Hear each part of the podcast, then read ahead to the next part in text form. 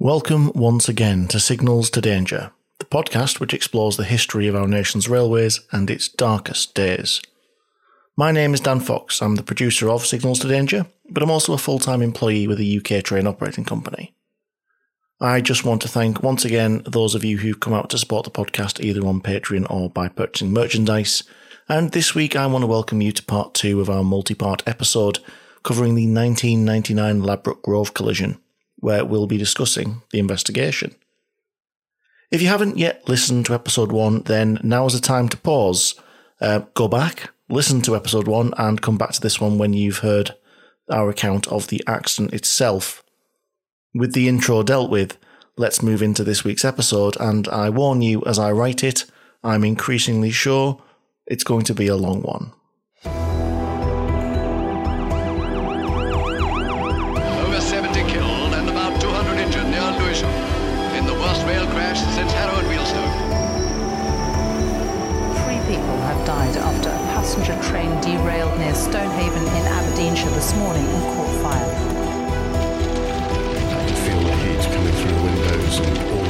See were just orange, like, like the sun. 36 die in a South London train crash. Some who survived that were killed when a third train hit the wreckage. This was, in the words of the coroner, a unique set of circumstances that have resulted in catastrophic consequences.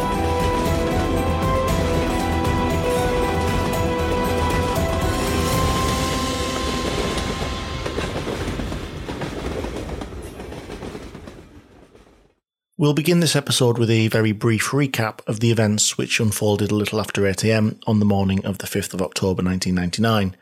And it's a brief recap that I've lifted straight from one of the documents that I've been reviewing prior to writing this episode.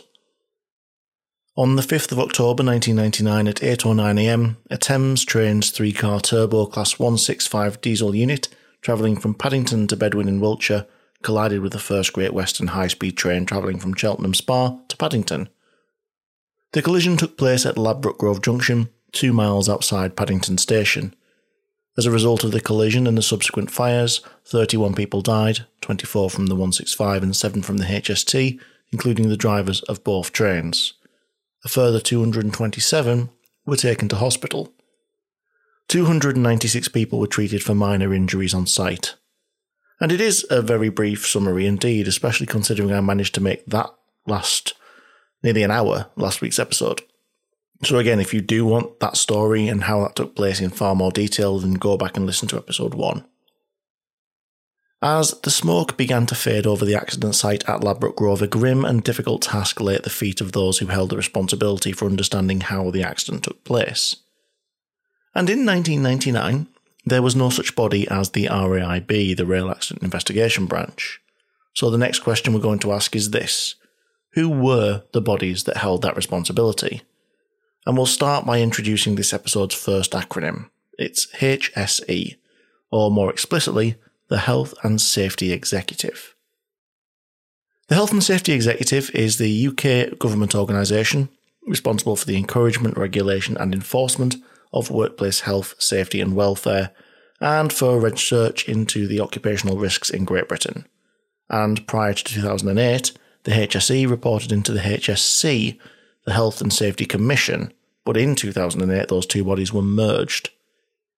Crucial to know at this point as well is that between 1990 and, and 2006, the HSE also encompassed His Majesty's Rail Inspectorate, although at the time it was certainly Her Majesty's Rail Inspectorate. Under both monarchs, however, the acronym of importance here is HMRI. HMRI was established in 1840 initially and has served under various guises. First as a separate departmental body reporting to the Board of Trade, but later, as I said, as part of HSE. In its later life, it would move again to another parent organisation, but we might cover that a bit further down the line. Until the late 1960s, HMRI's inspecting officers were all recruited from the Corps of Royal Engineers, which is why in many of our previous episodes you'll probably have noted the use of military ranks while I refer to the investigators. And with all of this in mind, let's look at look take a look at what took place following the accident, fully armed with our new book of acronyms. Immediately following the collision at Ladbroke Grove, the HSC immediately requested the HSE to conduct an investigation and produce a report under Section 142A of the Health and Safety at Work Act, etc., to 1974. Section 14 of the Act, which essentially is one of the most crucial pieces of health and safety legislation in the UK, makes a provision for the HSE to be able to direct investigations and inquiries, with 2A stating that the executive may at any time investigate and make a special report on any matter to which their remit applies. And this was the usual process where a large accident took place, not just within the rail industry, although clearly HMRI was going to play a big part in this process. Something slightly different also took place here, however. At the same time as the HSE investigation was announced, HSC also subsequently announced that Lord Cullen would conduct a public inquiry under Section 142b of the Health and Safety at Work Act, which states that the Act allowed the executive to authorise another person to investigate and to make a special report into any such matter. The inquiry, which was requested, stated the following terms of reference. The first was to inquire into and draw lessons from the accident near Paddington Station on the 5th of October 1999, taking into account the findings of the HSE's investigation into immediate causes. Secondly, it was to consider general experience derived from relevant accidents on the railways since the Hidden inquiry, with a view to drawing conclusions about factors which affect safety management and the appropriateness of the current regulatory regime. And finally, in light of that second aim, it was to make recommendations for improving safety on the future railway. The Hidden inquiry, well, that had been the result of another critical accident on the railway, another really important one, which we haven't covered yet, and that was Clapham Junction. Given the terms of reference for Lord Cullen's inquiry, it was decided that the HSE report would be factual. It wouldn't make recommendations, it would concentrate primarily on the technical issues surrounding the causes of the collision instead of the root causes, and because of this, I've used both documents to pull this episode together, but predominantly it's the more comprehensive Cullen inquiry report. And what I would say about that at this point, just right at the beginning, is that the part one of the Cullen inquiry, which covers the accident itself and the, the reasons behind it, 280 odd pages long. It is one of the longest reports I've ever used for an episode of this podcast. So I really will not be able to cover everything that's in there just to manage expectations. But in any case, with instructions issued by HRC and the scope of the various reports decided, the work began. HMRI inspectors were on site only about an hour after the accident took place, and early discussions were held with the British Transport Police to implement the work related deaths protocol which HSE has with the, well, it's a mouthful, but it's the Police Forces and Crown Prosecution Service. This protocol acknowledges that in the case of a work related death on the railway, HSE and BTP both have different but closely related roles and responsibilities. BTP has a responsibility to investigate crime in general, but in these cases, it's particularly the possibility of manslaughter or corporate manslaughter charges, and they also have a role in assisting the coroner. HSE, on the other hand, can't investigate or prosecute for general offences such as manslaughter, just health and safety offences. And you'd think they'd be diff- the same thing, but they're not, they're different. Ladbroke Grove therefore became a joint investigation, HSE conducting the investigation into the technical issues, including why the accident happened and what action needed to be taken, while BTP conducted the part which explored potential criminal issues. HSE maintained a site investigation team for nine days, and in addition to the railway inspectors, they called on the services of a wide range of staff, including other health and safety investigators and inspectors, construction specialists, administrative staff, and photographic, fire, and mechanical engineering experts from the Health and Safety Laboratory. All of this was in the aim of answering a number of questions and gaining an understanding of exactly why Ladbroke Grove took place.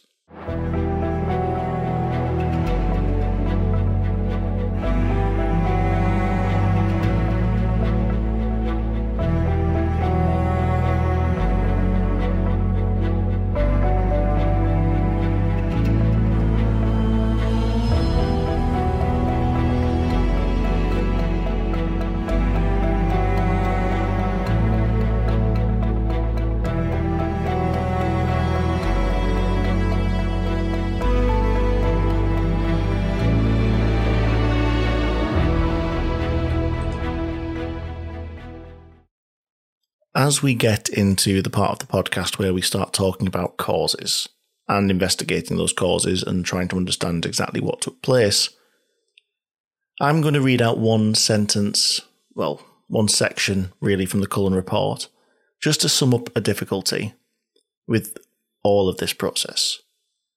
So we are confronted in the report with the sentence Why did driver Hodder pass SN 109 at red, and why did he not attempt to stop thereafter until the crash was imminent? This sentence is very closely followed by this one.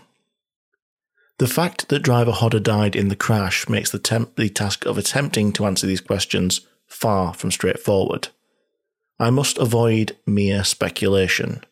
I must ask myself what inferences, if any, can and should be drawn from the circumstances.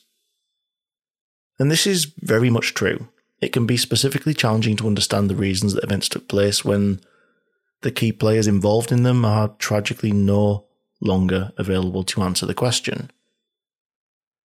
The inquiry does, however, helpfully remove from the equation a few potential factors and potential causes at the outset because of evidence that was obtained by the investigation. And I'll probably rattle through these a little bit because we know they weren't relevant and because the report is 280 odd pages long. Cullen in the inquiry was satisfied that there was no malfunction of the turbo, the track, the signalling, or the automated warning system which could have contributed to what happened. The same could be said of the braking systems on the trains as well. While components from both trains were damaged considerably, and this was even more true of the turbo, with virtually a third of the train gone, specialists did test what was available. The automated warning system, or AWS, was a system we've previously discussed, which would have given Hodder an audible and visual warning of the yellow and red signal aspects on the journey to SN 109. The remaining AWS equipment from Hodder's unit give no signs that it had ceased to work, and the track mounted components of the system also passed with flying colours. This eliminated the possibility that they hadn't functioned on the day and contributed to the incident.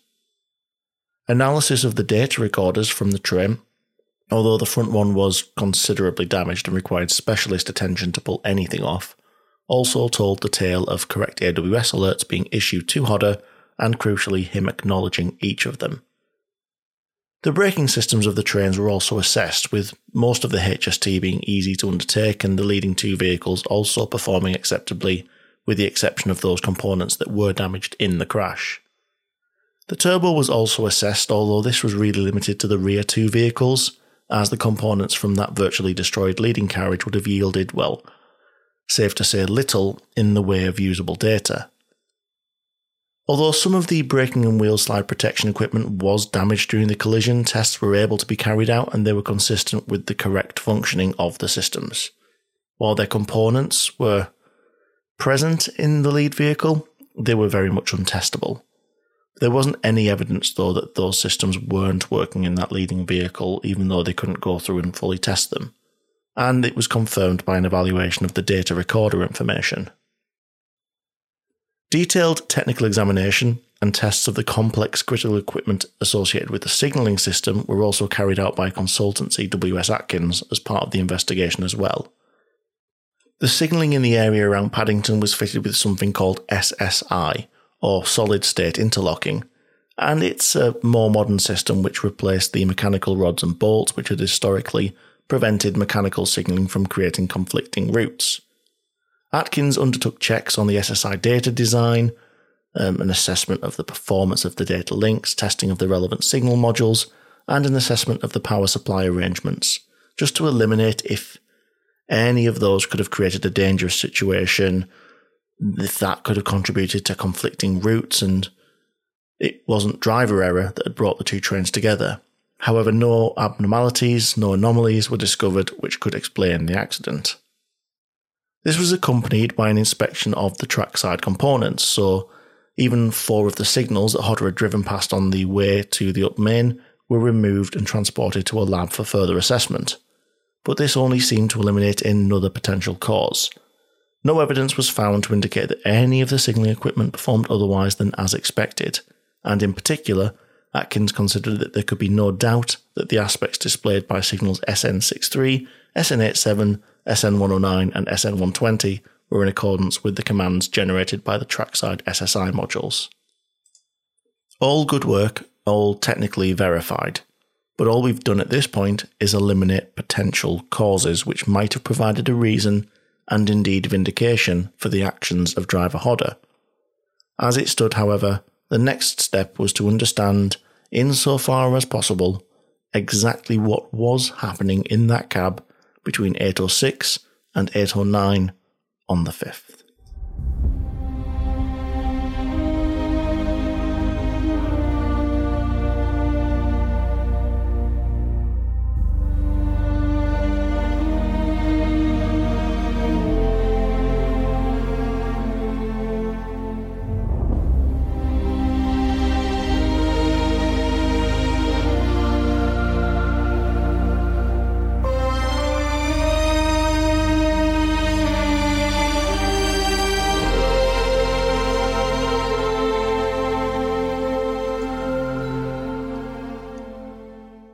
Amongst the mystery of what had happened in the cab of Hodder's train, investigators were at least confident in one factor that Hodder had not intentionally driven his train past the red signal.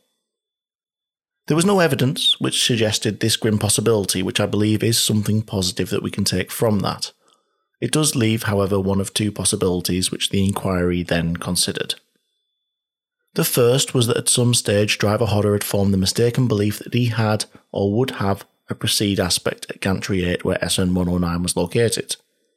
The second was that he didn't believe there were any signals on SN on Gantry 8 which applied to him. If the latter was the case, he must have been acting on the basis of a proceed aspect which he'd received at an earlier stage.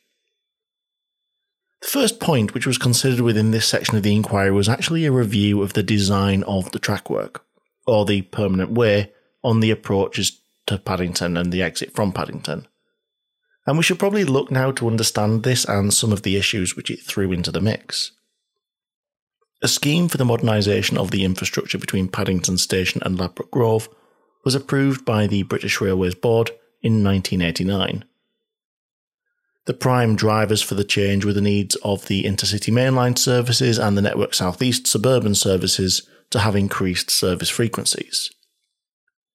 It appears that the design of the permanent way was governed by a desire to use high speed running lines as close to Paddington as possible, and as a result, high speed connections and crossovers were worked into the design, and the intention was that speeds of 100 mile an hour could be achieved at 2 miles from Paddington, and that trains could cross from one line to another at speeds of up to 90 miles an hour. This is um, very mainline countryside running. Um, in my mind, this is quite close for those line speeds to remain a feature. Two miles out from the platforms is kind of. It's okay in my mind to still be building up to or slowing down from the mainline speeds. But the result of this was the layout that we mentioned last week. Six lines out of Paddington, each intended for running in each direction, so bi directional. They converged at Ladbroke Grove into the up and down main and the up and down relief lines, and the uh, the layout between Paddington and Ladbroke Grove provided for access from and egress to either main or relief line from any of the platforms at the station. Once the track desired track work had been designed, that's when the signalling followed, and because of the considerable number of connections between the running lines and the fact that they were intended to be used at high speed, that meant that the signalling layout that was proposed and designed and implemented was one of the most complicated in the entire country. And because of the limited width between the six bidirectional lines, a really good number of those signals had to be placed on gantries over the tracks, such as Gantry 8 with SN 109 hanging from it. That gantry carried both up and down signals, so there were signals on either side of the gantry for all of the tracks. The spacing between the signals that was put in complied with a curve that used to correlate speed against distance. So it would tell you at what line speed you had, what distance apart the signals needed to be. But it was the multi use model, and this included the use of freight trains. It's not sure why this was used on what's actually a passenger line on the approach to a terminus station, but it meant that the signals were spaced further apart than the passenger curve would have put them, Very simple reason being that freight trains tend to take longer to slow down, so signals need to be further apart for a desired line speed. It means that Gantry 8 was actually placed to the west of a fairly heavy duty bridge which took Golborne Road over the railway, and that wouldn't have been the case if the passenger curve had been used. This location on the west of the bridge added a side effect of reducing its sighting distance, and that coincided with an approach speed of 95 miles an hour. Following the system going live, the issue with the sighting was noticed and the setup changed, and ultimately the signal was changed itself and lowered down with the red aspect, previously the bottom of four lamps in a vertical column, being moved to the left of the lowest yellow. And that left the four signal lamps arranged in a reverse L shape, three down, one to the side. The approach speed to the signal was revised to 60 miles an hour. The area was later electrified with the power switched on in 1996, and well, there was a side effect of this change, which was that the overhead line equipment, or OHLE, was to further reduce the visibility of the signals, especially those on gantries 3 and 8. All of this should paint a picture of signal visibility in the area and some of the challenges which were experienced by drivers leaving and arriving into Paddington. All of this complex track work and signalling led to, well, what was quite a complex situation for drivers to negotiate as they arrived and left from the Paddington area. And the use of ARS, or automated route setting, as we discussed last week, didn't help the situation. Drivers found that the use of ARS in conjunction with the new track system meant that there was an enormous variety of routes which they could be required to follow. As all six lines were bidirectional, Drivers could be given routes out the station which would see them repeatedly swing left and right from one line to the other before they finally got out onto either the down main or down relief lines. A former British Railways operations manager said of this situation, In over 45 years in the industry, I have never seen such a confusing set of options to a driver. As part of the investigation and the inquiry, many drivers gave evidence that the sighting of numerous signals when going in and out of Paddington on the bidirectional line was difficult and confusing, not helped by them being, well, intermittently obscured by bridges and OHLE. Mr. Graham Robinson, a train driver with Thames Trains, said that with the gantry signals at Paddington, there are just so many you have to keep working out which is yours all the time. And Mr. Philip Wells, a driver instructor for Thames Trains, said, with the electrification, you cannot see most of the signals at all until you are on top of them now. And he went on to say, I take it signal to signal, you have to take it really slowly, and you need to know which line you're actually on, and you need to count from left to right and right to left. You need to double check again and again, and you have to be certain. Just to add into this, um, it's an addendum to my script. Driving a train is a really complicated job. It really isn't sit there, push a lever. It there is so much to to check on. There's so many driving tasks that need to take place. There's so much awareness and actually having to really concentrate and do a signal to signal and checking and counting and that's a lot of extra tasks to add into that, which are all generated by the complexity of the signalling layout here. And part of this complexity well, that was probably demonstrated in the eight previous SPADs which started our story last week, but we might discuss them a little more later on. One factor that we haven't mentioned yet is that Hodder was actually a brand new driver, recently qualified in the role, and in fact only passing out as a driver on the 22nd of September, 13 days before the accident. So to start with, this gave Hodder incredibly less experience traversing the route in and out of Paddington than some of the drivers with decades of experience who previously managed to SPAD SN 109. In fact, between passing out and the accident, he'd only driven trains out of Paddington on 20 occasions, and only once past SN 109. The majority of Michael's experience driving trains to date was actually as a result of his training, as opposed to experience he'd picked up through years of continuous development and learning on the job. So it's only natural that the investigation reviewed exactly what that training experience was. And this is one of the key factors to understanding what happened, is understanding how he was trained. He began that training on the 1st of February 1999 with a general introductory training for the railways. Followed by two weeks of observing a driver standards manager at work. He then spent five weeks of training on the rules and regulations. Following his rules and regulations training, he was assessed as satisfactory and had two weeks introduction to train driving with a driver instructor. On the 22nd of April, he began four weeks of traction training, followed by another assessment, and on the 31st of May, he began 16 weeks of practical handling training before being assessed once more which sounds like a really long training process, which actually I think it's a little shorter than I'd expect to see nowadays. I think it's probably fair to say you wouldn't see someone off the street uh, qualifying the same year that they started training. I believe the number I last heard was about 13 to 18 months for a trainee driver to become fully productive on what they need to know and driving trains on their own with no restrictions or minding. It's important to add at this point that during all of his training activities and assessments, Hodder's trainers warmly praised his cheerful attitude and the rate at which he applied himself to and learnt the task. There's no question that Hodder was a good pupil. He attended all the training courses as described. While it was his train that passed the signal, I really have no intention within any of these episodes of painting Hodder as the villain of the piece. For reasons we'll get into later on, I just don't think it's the case. Can't necessarily say the same for Hodder's training, however. In fact, the report refers to it as deficient in several aspects. In fact, the director and general manager of Thames Trains later accepted that the company's management of his training had failed to instruct him directly about the risks of SPADs at particular signals, such as SN109. They hadn't arranged for him to attend a SPAD awareness day or to ensure that his route learning assessment questions specifically covered the area between Paddington and Ladbroke Grove an area that we've already ascertained was disproportionately complex.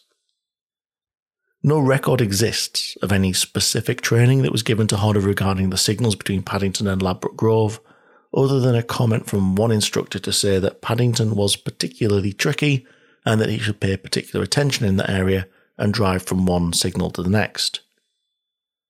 We can add into this that Hodder wasn't taught to pay particular attention to signals at which there had been multiple SPADs, and in fact, this information hadn't been given to any of the instructors, or sorry, by any of the instructors to any of the driver trainees. Not only does that feel a little bit irresponsible, it was actually out of alignment with a railway standard at the time. GO slash RT 3252, because I know you love a, a standards reference number, required details of multi spadded signals to be supplied to training instructors and passed on to drivers, something which clearly hadn't taken place. There were also some questions raised regarding the efficacy of Thames Train's training programme, the validation of their assessment criteria, and how route learning was handled. The inquiry concluded, therefore, that driver Hodder's training was not adequate for the task which he was being prepared for, and the very favourable comments made as to his progress by his various teachers have to be viewed against the background that his teachers, well, they were working with a less than perfect training programme. To try and understand the reasons which Hodder failed to stop at SN109, the inquiry next looked at his approach to the preceding signal, SN87, which had displayed a single yellow aspect. The report tells us that on any view, his driving prior to SN87 was, well, unexceptional. Mr. Gollop, the gentleman who had examined the OTMR record, that's the on train monitoring recorder, another word for an OTDR data recorder, well, he explained that his interpretation was that after setting out from Paddington, Hodder had shut off power and performed a running brake test. After that, he'd allowed the train to coast for some considerable distance. Mr. Gollop regarded that as quite significant. It indicated to him that at the time that Hodder had realised he wasn't running on green signals. Earlier in the day, on a previous departure from Paddington, Hodder had retaken power after the brake test, which you would expect from someone with clean signals, knowing that he'd just get it up to speed. The single yellow at SN87 would have been visible for the preceding 460 metres, and this signal wasn't at all obstructed. Counsel for Railtrack submitted to the inquiry that having passed SN87 and having coasted at a slightly reduced speed for about 10 seconds, Hodder should have begun braking, as a careful driver would have done, in order to stop at an appropriate distance before reaching SN109. Counsel relied on evidence about defensive driving, which was intended to be practiced by Thames Trains drivers. According to that driving technique, a driver who received a single yellow aspect should drive in a way so as to stop about 20 yards before the next signal. However, Hodder didn't brake but engaged notch 1 of the accelerator when he was 255 metres away from SN 109, and then one second later, and about 15 metres closer, at notch 5. While he was at those points, the red aspect that would have been shown on SN 109 wasn't yet visible. It was Railtrack's opinion that through inattention, driver Hodder hadn't seen the yellow aspect at SN87. He acted as though he hadn't seen it, in the same way that driver Hussein had described two years earlier when he had a SPAD. However, this wasn't the only possible interpretation. The other, submitted by other experts, was that the spacing between the signals of over 600 metres meant that Hodder didn't need to take immediate action to bring the train to a stand, and he wouldn't need to for at least another 20 seconds, so he continued coasting.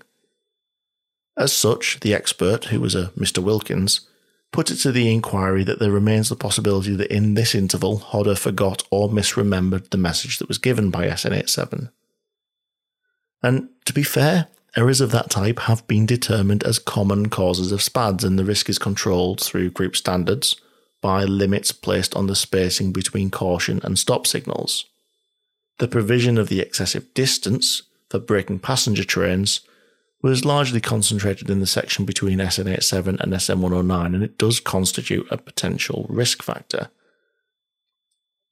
Another explanation, which was advanced by First Great Western's counsel at the inquiry, was that Hodder believed that SN87 was displaying not a single yellow but a double yellow, and this was actually said to be supported by another Thames train driver who'd driven an empty stock train out from platform 8 about 10 minutes earlier. As he was approaching Gantry 6 with SN87 and other signals, he received an AWS bell that told him that his signal was at green. However, when he looked at the signals across the track, they were all just lit up like a Christmas tree. He remarked how bright and low the sun was behind him. He couldn't have really told which was the correct aspect. And in this way, it was maintained that Hodder could have been led to believe that there was a double yellow aspect to SN87 and therefore would expect to proceed at SN 109. The low light in the rear of these signals actually did come up quite a bit in the inquiry, and there was some possibility of the lenses being washed out by direct sunlight raised as a potential influencing factor for the accident. Next, we need to discuss SN 109 itself, the visibility of it specifically. The HSE investigation told us that the view when approaching signals on Gantry 8 is complex because the signals are frequently obscured by the girders under the bridge, the overhead line equipment, and at the time of the collision, all aspects of all the signals on Gantry 8 were at red, but the red aspect of SN109 is only fully visible some 60 metres after all the other aspects are visible.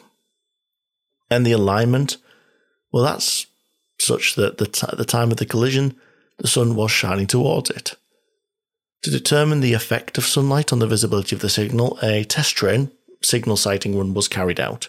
It was done on the 6th of October, the day after the collision, during similar weather conditions, and when the sun was in a similar position as to what it had been on the morning.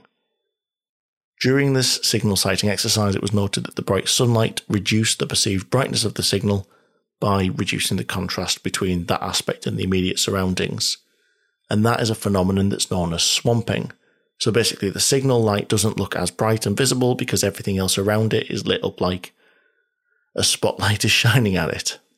But they did say that the lit aspect was readily visible 107 metres away, and at close range, it became identifiable when compared to the unlit aspects but the degree of swamping wasn't sufficient to prevent it from remaining the dominant aspect.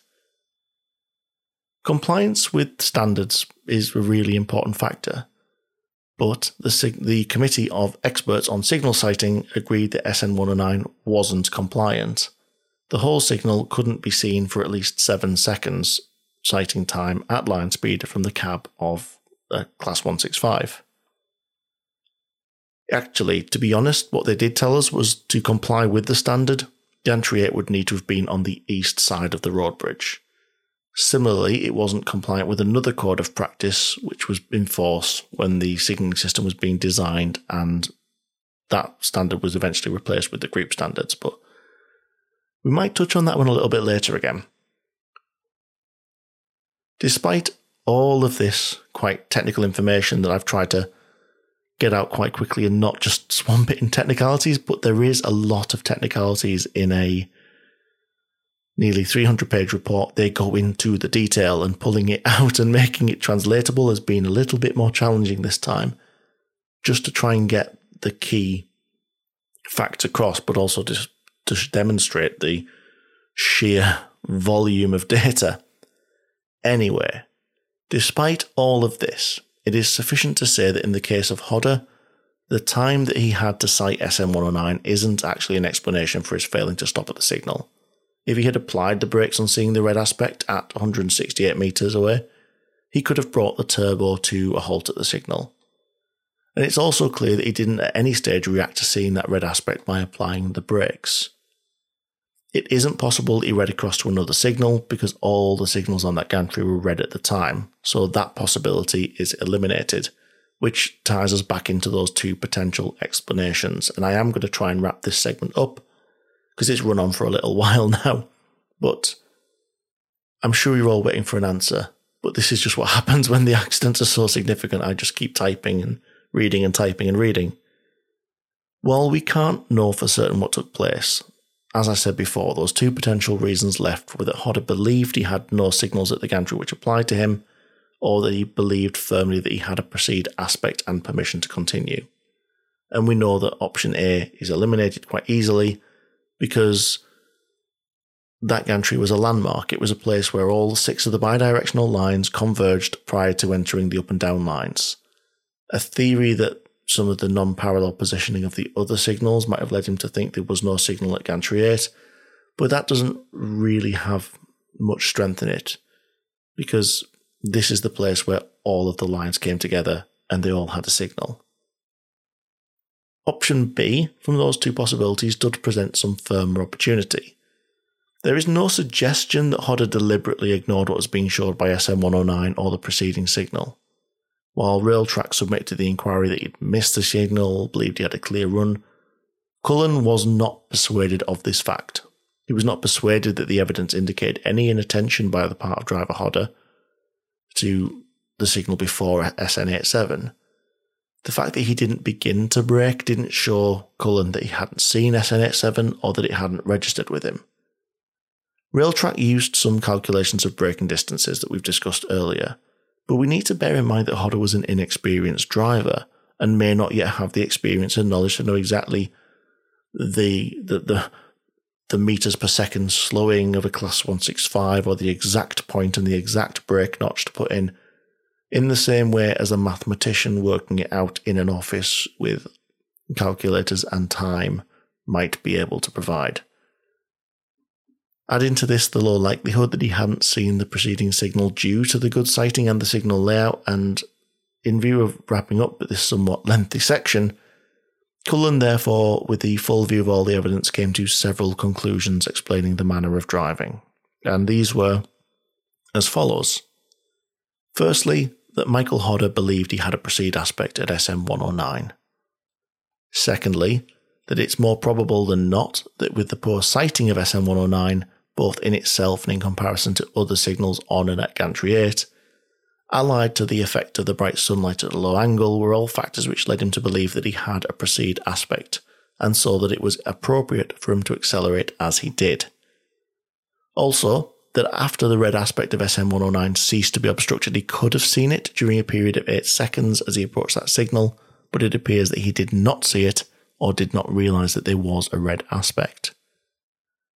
The fourth was that while it might be expected that if he was concentrating on his duties, he would look again at the signal, this would depend on the various tasks and the confidence he had that he had already identified what he thought that signal was showing.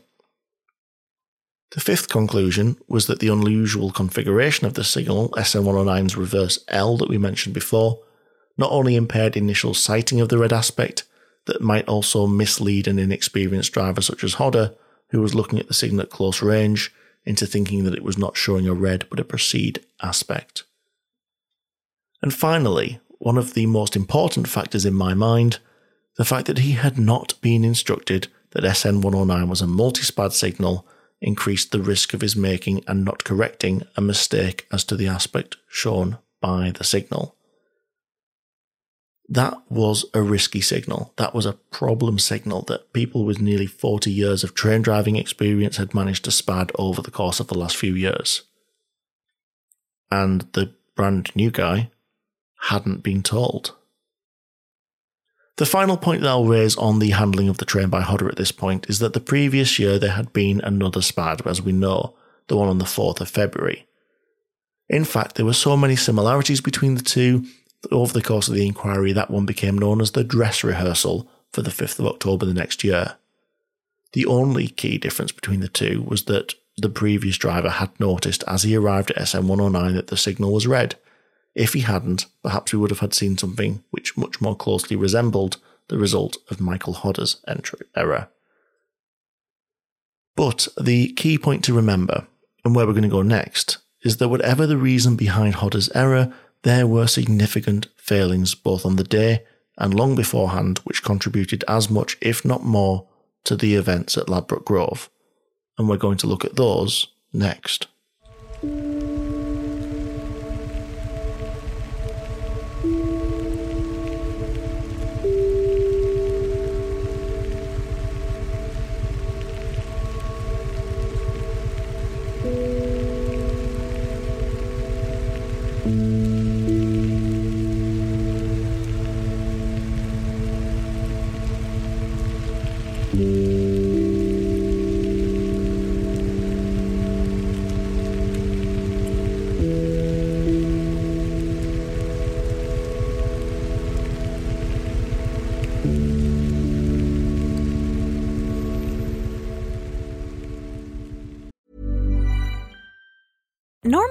Being a little extra can be a bit much, but when it comes to healthcare, it pays to be extra.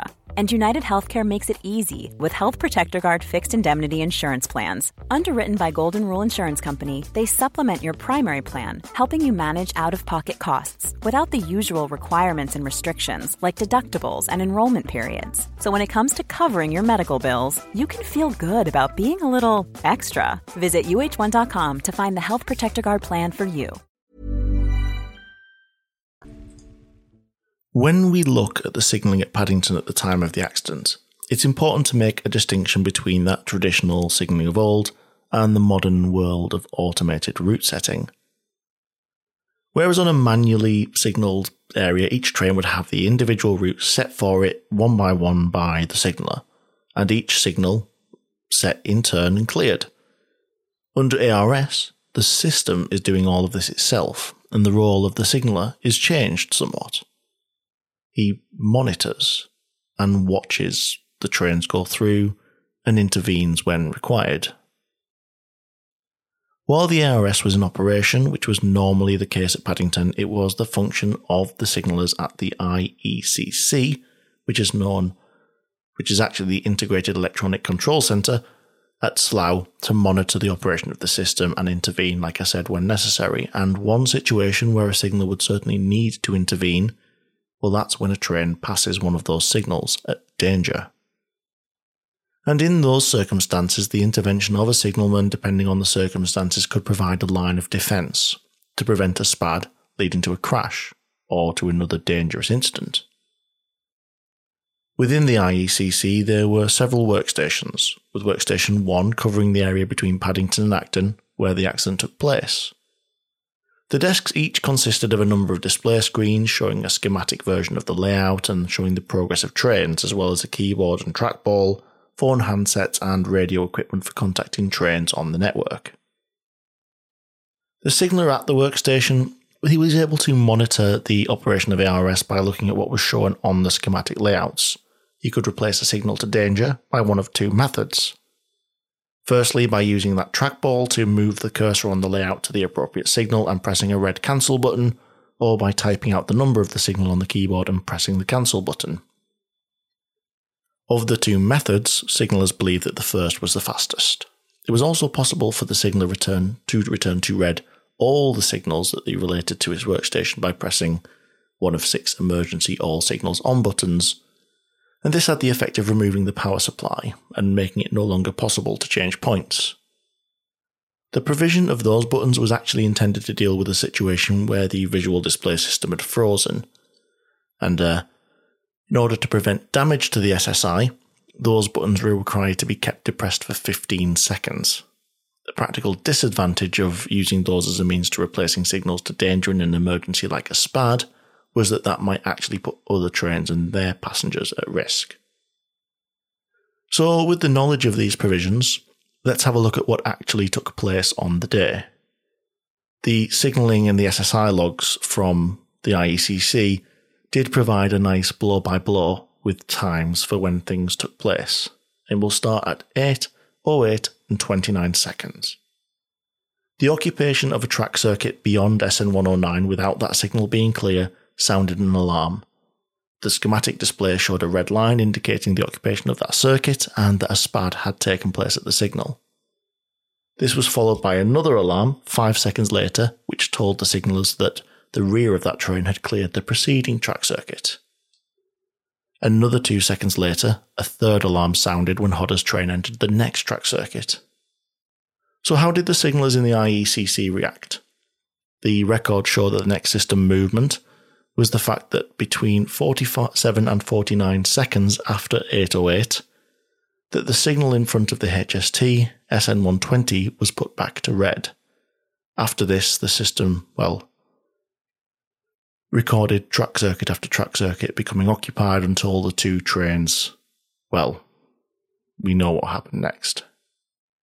This does mean that from the time when the first alarm sounded, a total of between 18 and 20 seconds elapsed until the signal actually acted to replace SN120 to red. And this seems like quite a long time to to do anything. Hodder had passed the last signal before the collision point. There was no way that anything could be set in front of him to warn him, but we know that Cooper was still at least approaching a signal that could be changed to warn him despite the limited impact it might have had, considering the stopping distances of trains. The signaller on duty at this workstation at the time was Dave Allen, a grade 10 signaller with about 16 years' experience. Allen gave evidence at the inquiry which told him that while he was looking at station worksheets, he heard an alarm. He then looked at the alarm screen, and then the schematic screen, which indicated that 1 Kilo 20 Hodder's train had passed SN 109 at danger. At this point, we start to understand one of the reasons for the pause. Allen recounted the day to the inquiry, saying, There was a short period of time when I was expecting the driver to come on the phone and say that he had passed the signal of danger. It was only then, when he progressed over the junction, I knew that we not only had a SPAD, that we had a train running away, so to speak, and dealt with that accordingly. His limit of SPADs, as his experience of SPADs, as limited as it was, was that in, and I quote from what he said, 99% of the time when I have dealt with SPADs, the driver had always come on the phone within a very short time. Following this pause, we know that Allen set back 120 in what was unfortunately a bit of a futile attempt to present disaster. There was another thing that Allen could have done to try and prevent the accident, and that was to make an emergency call to Hodder. The trains operated by Thames Trains carried a cab secure radio unit, known as a CSR. This enabled direct communication between the IECC and the driver where the signaller could make a telephone call, waiting for him to respond by picking up the telephone in the cab. Additionally, he could have put out a general call by voice contact to the cabs of all the trains that were fitted with CSR, and this would be heard immediately by all of them. On top of this, he could also send an emergency text message to a particular train. This would sound an alarm in the cab and cause a message to flash up on screen on the driver's dashboard. The signalman could send such a message by making four strokes on his keyboard for the head code, followed by pressing a stop button. So, did Allen do this? He did not. However, one of his colleagues, Hillman, had run over from the other workstation to help, and he did so, though to no avail. Under questioning, It was explained that Allen had shouted that 1 Kilo 20 had passed a signal at danger and that Hillman could see the head code on the screen. Allen changed from the overview screen to the detailed screen for Ladbroke Grove with a view to attempting to move another set of points to the reverse position and divert Kilo 20 toward the down relief. However, as the train entered the next track circuit, Allen said that he couldn't do that anyway because he was then track locked. The system's interlocking wouldn't let him move the points because the train was in that section. Allen had never used the CSR to send an emergency stop message before.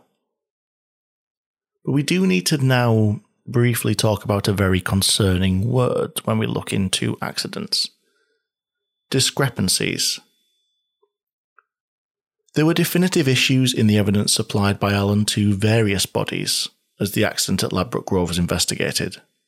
His evidence provided at the inquiry, well, it didn't align with previous evidence he'd provided to various bodies as part of the investigations.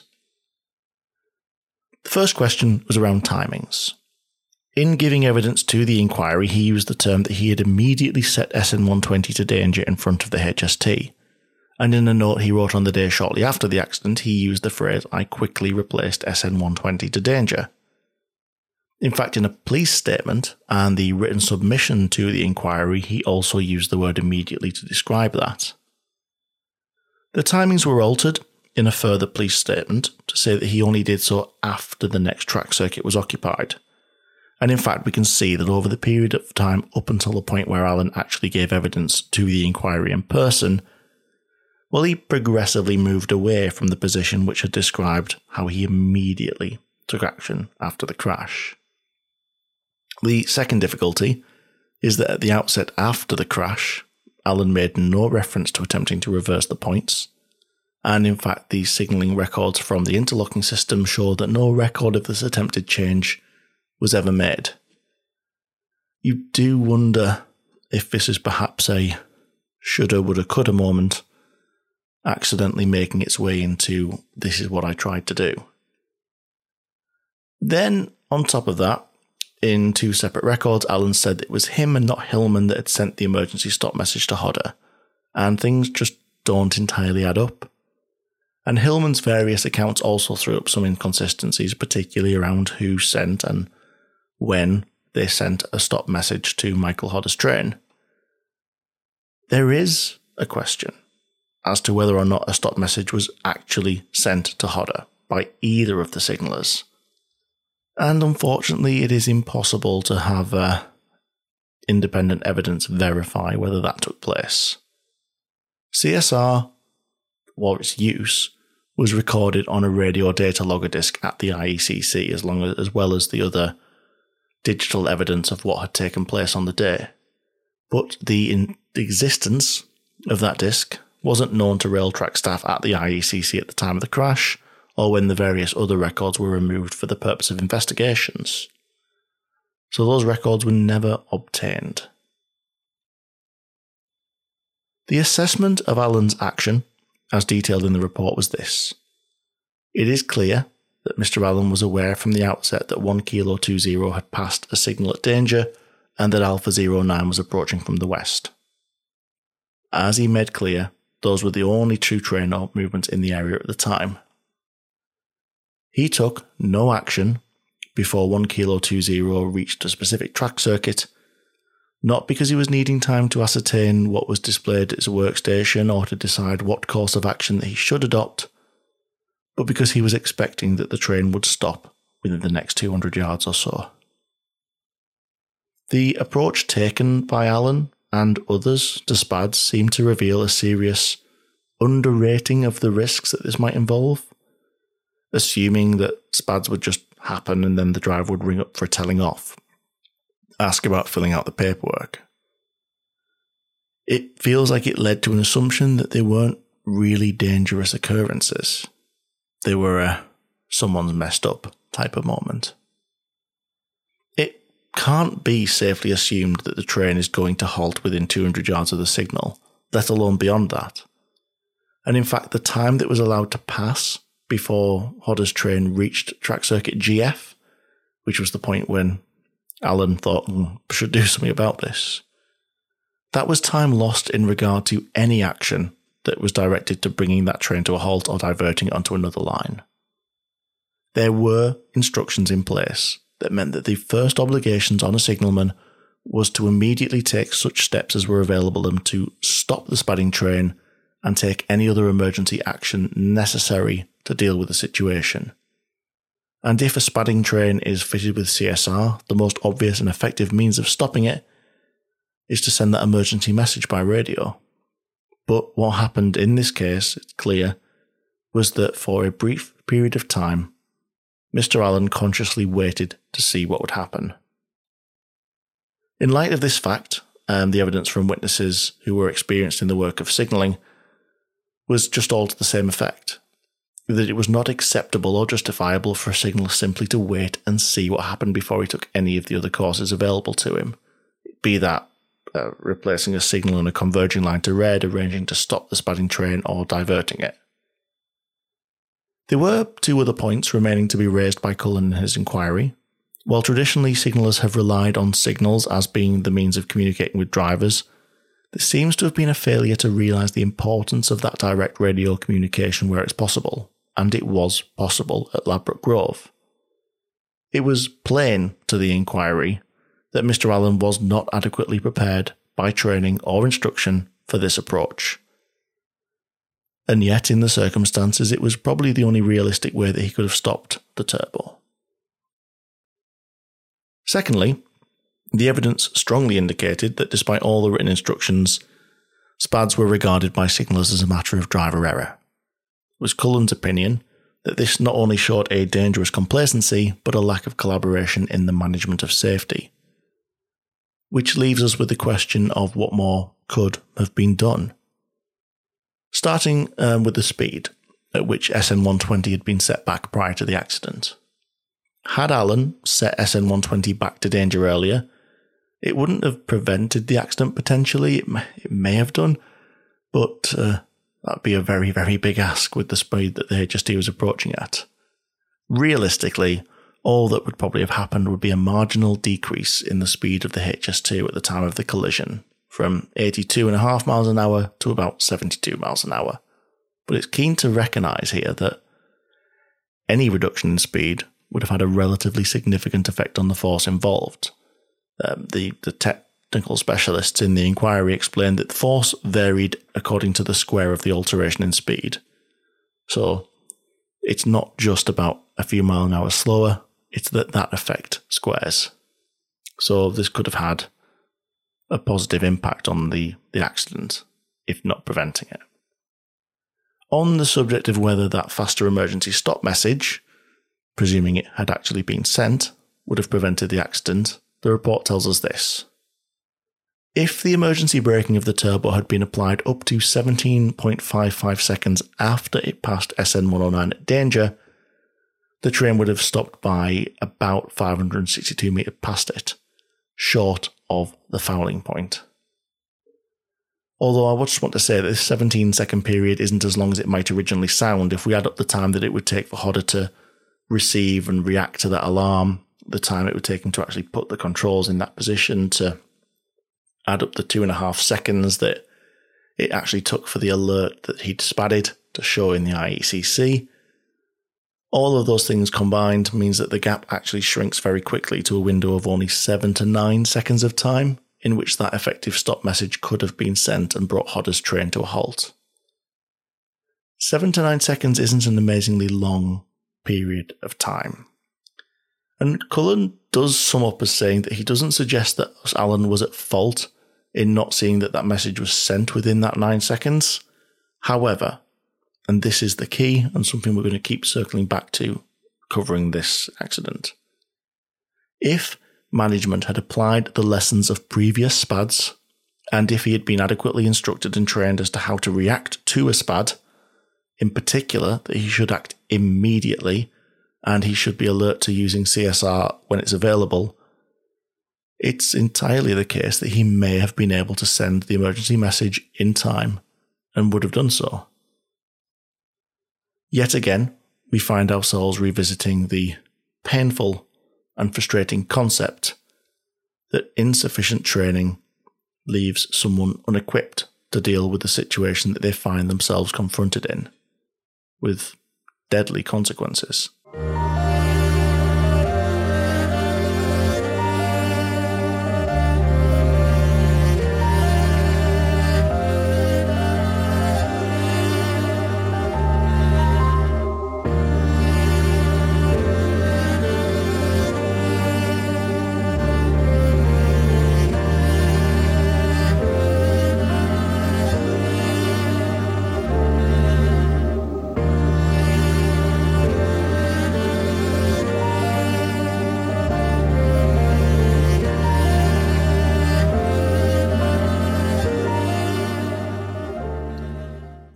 This is turning out to be another long episode, and so I'll look to draw it to a close shortly. But before that, we need to consider a major part of the story of Ladbroke Grove, a part that started years before Michael Hodder even stepped into the cab of a train, and long before he probably even submitted his application to do so. The inquiry's concern with SN 109 and the SPADs that had occurred at that signal led to an examination of circumstances which led up to the events on the 5th of October against the background of management by Railtrack of the safety of the infrastructure between Paddington and Ladbroke Grove. In the area of Railtrack's management of the infrastructure, there were a number of areas that were specifically looked at by the inquiry, building on the information that we've already heard about Hodder and the issues of the track design and signalling work at Ladbroke Grove. And the first of that is just to build on those signal sighting difficulties on the approach and exit from Paddington. Now, Railtrack was the company which came into existence following the breakup of British Rail. It's the predecessor of Network Rail, and we'll probably touch on that next episode. Railtrack was the infrastructure operator, and they owned it as well. They were responsible for the infrastructure itself the tracks, the tunnels, the bridges, the signals, the points. The if you look at it and it ain't a train, that was their responsibility. And TOCs took responsibility for actually running the services. They assumed responsibility for the safety of their infrastructure on the 1st of April 1994. Now, we know that the redesign of the track work in this area took place in advance of that transition, and as we hinted earlier on, well, it appears to have been assumed that the layout could be safely signalled, and the layout of the track was finalised without reference to where the signals were going to go. Following the layout of the track being designed and starting to be worked on, it was recognised that signal sighting was going to be difficult. This was because of the numerous overbridges, the curves in the track, and above all, the speed that they designed the track to run at. Despite these factors, there does appear to have been a resistance to reconsidering the track layout or the manner that it was going to be used in. Kind of a, well, this is how we want to build the track, get the signals to work attitude might be present. By 1993, signal sighting issues with Gantry 8 had been identified and the signals had been lowered by 40 centimetres, but it doesn't seem that any consideration was ever given to moving the gantry to a more suitable location. And we know that in 1995, the sighting of signals in the area was worsened by the introduction of the electrification. But how were those risks handled? We know now by looking at the stuff that's in the report that on the 17th of May that year, the Safety Review Group for the zone approved the safety plan. This was at a time when construction had already started. Mr. R.L. Wilkinson, who chaired the group, gave evidence that the approval would not have been given to the group if they'd taken the view that the OHLE, the overhead line equipment, had a significant effect on signal sighting. And I'm going to introduce a man by the name of Bray now because he seems to be to be one of the most intelligent and uh, forward-thinking individuals working at Railtrack at this time in this area, um, for reasons we'll get into. A uh, signalling development engineer, Bray wrote in August to others within Railtrack that the signal sighting at particular signals would be significantly restricted by the overhead line equipment structures, in particular the masts on left-hand curves and this would mean virtually continuous interruption of signal sighting. It's an astute and important observation, but the response of the Major Projects Division was concerning. It was recounted that their response was that they would be ple- they would proceed to erect the OHLE structures despite the objections and would wait and see how many drivers complained, and that any who complained would be taken to Euston and shown what problems the West Coast drivers face. Yeah, that's the quote from the report. The fact that they were not prepared to be stopped by the relevant group standard, and they turned around and said they would seek a derogation for the work. And this is why I like Bray, because Bray's opinion of this response is one that I can certainly get on board with. Mr. Bray described this as unacceptable. He said that the cost of repositioning the bases for OHLE masts should not be used as a reason for unsatisfactory signal sighting. He didn't receive a reply to his letter. At the same time, the view was entertained by the resident engineer that interruptions of signal sightings caused by the masts could be ignored on the grounds that they were of very short duration. And I'm not entirely sure that this is something I agree with at all, and that the uh, ensuing SPADs and other issues in the area were reflective of that being the correct view. As Cullen summed up in the inquiry, two points stand out in regard to the development of the scheme. First, from the outset, that there was not adequate overall consideration of the difficulties that would face drivers, in particular signal sighting, on which the safety of travellers critically depended. Signals control trains. They tell them when to go, when to stop. They tell them when it's safe and when it's dangerous.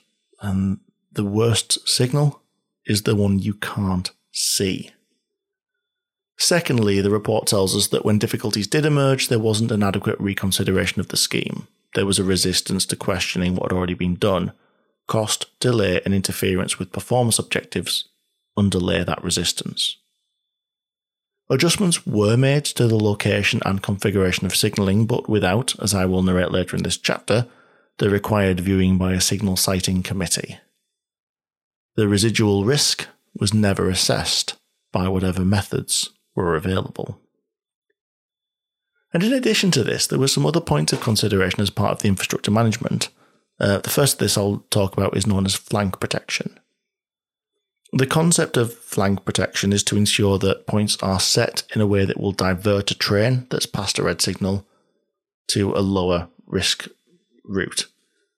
So, in the context of the crash at Paddington, at Ladbroke Grove, Flank protection would have involved the turbo being diverted onto the down relief line when it passed SN109 at danger because the down relief line would have offered far less risk. And in the late 1980s and 90s, when the scheme for the new layout was being devised, it would have been quite simple and practical to include this provision as a programme of works. It's not to say that flank protection is without risk, but it could have had a positive impact. But Cullen, even Cullen, couldn't tell us whether it was an important omission, saying that it's necessary to make a comprehensive assessment for the need for flank protection, but also the risks that its use may give. So if there was trains arriving on the down relief as well as the down the up relief as well as the up main, then flank protection wouldn't have been the right move in that situation. It it's not a very clear cut, simple yes or no, unfortunately. So even Cullen tells us that it's impossible for him to determine whether it should have been provided or should not have been provided. But there was one really significant area of failing, and it's the reason that we could start last week's episode by calling it the tale of nine spads. Because there were multiple spads at SN 109, a signal that Railtrack had responsibility for that signallers who worked for Railtrack were controlling, and they had a duty to deal with those. And not just a moral duty, they had a written in the railway standards duty, in fact, Group Standard GO slash RT 3252, which was first issued in March of 1995, required that a signal sighting committee be convened following the passing of signals at danger. And as a minimum requirement, one should be convened as soon as possible or as soon as is practicable when a signal has been passed more than twice or more than once in 12 months or three or more times in any three year period. Think about the frequency and the times and dates I told you about last week. Eight signals passed at danger. Well, the same signal passed eight times at danger in a five year period. That meets that. In fact, of the eight previous SPADs at SN 109, six of them met this criteria. Six of them should have led to the convening of a signal sighting committee, but in none of those cases was a committee convened. The failure to do so is particularly difficult to understand considering that the SPAD action group that took place on the 5th of February 98, the day after the last SPAD before Ladbroke Grove, that decided that sighting committees for SN63 and SN109 should be convened within a month. And add into that that on the 20th of April 98, Railtrack received from First Great Western a hazard ranking form in regard to that SPAD. And the recommendation from that form was that the sighting is to be reviewed. Yet, despite all of this, it never took place.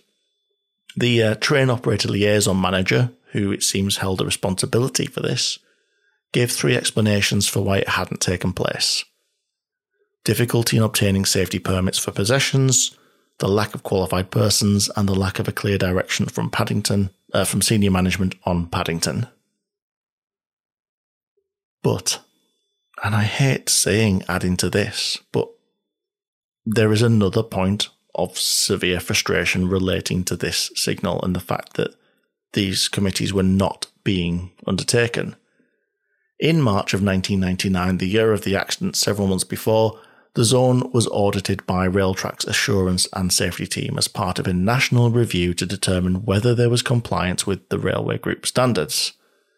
The audit examined SPADs which had occurred at SN109 and in its report in April revealed that in both cases the zone had not convened a signal sighting committee following the SPAD. The zone scored as the lowest of all zones. Follow up audit carried out in September of 1999, the month before the accident took place, could find no evidence of action being taken by the zone.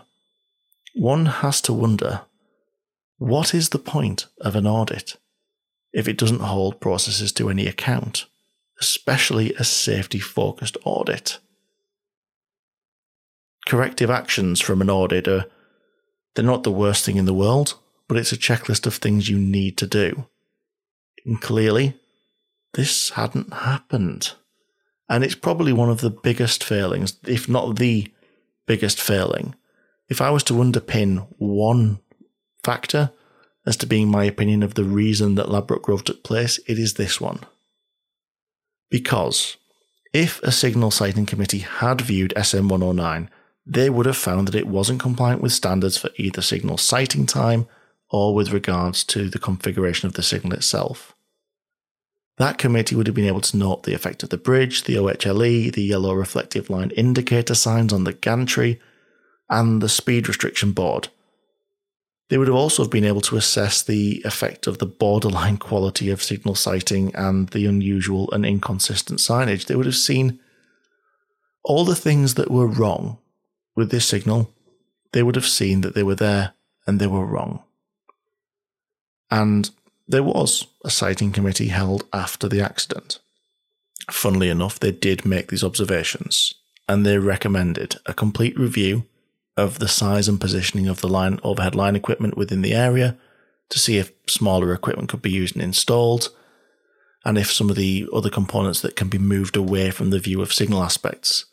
They also asked that Railtrack undertakes a complete review of the line ID signage, which was signage on the gantries, which added to the confusion with a view to standardizing that.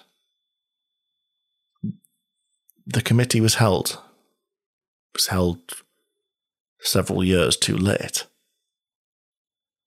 In a closing remark on the absence of signal sighting committees, failure of Railtrack to actually meet its obligations, Cullen said in his report that the failure to have signal sighting convened was the persistent and serious, and due to a combination of incompetent management and inadequate process. It's two very poor reasons for 31 people to die.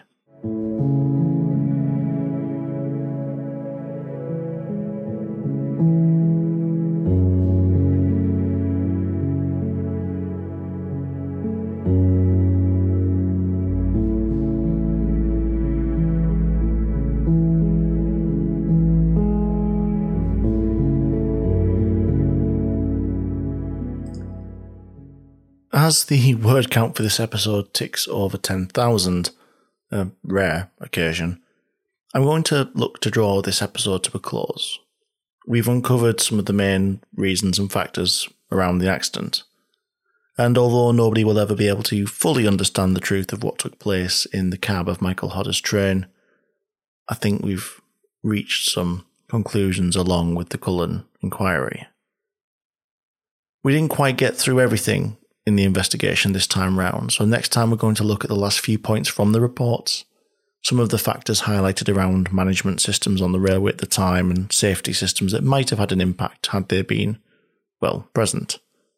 And then we're going to look at some of, but certainly not all, of the 89 recommendations listed in part 1 of the Cullen report.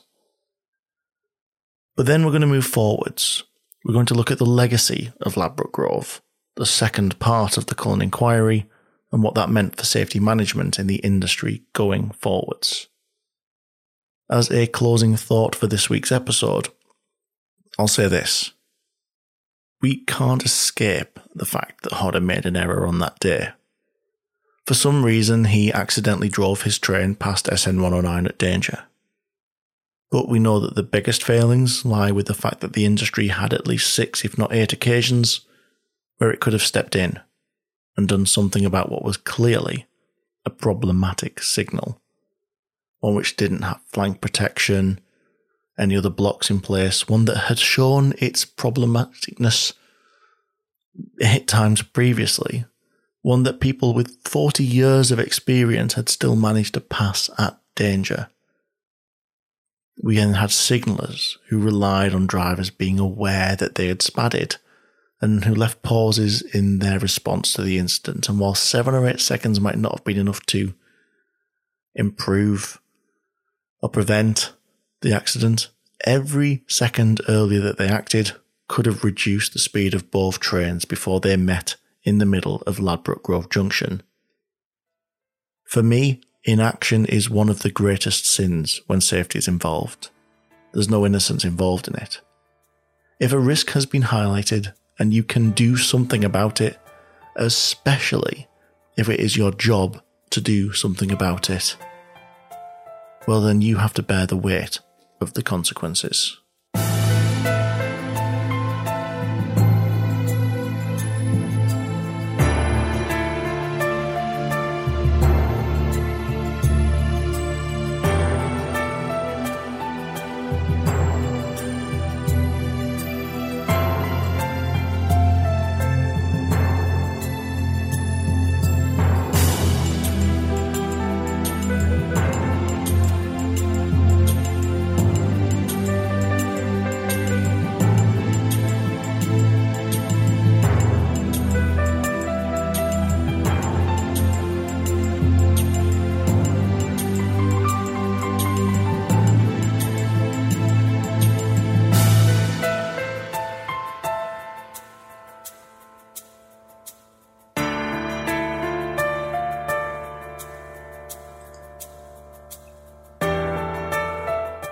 Thank you for joining us for yet another episode of Signals to Danger.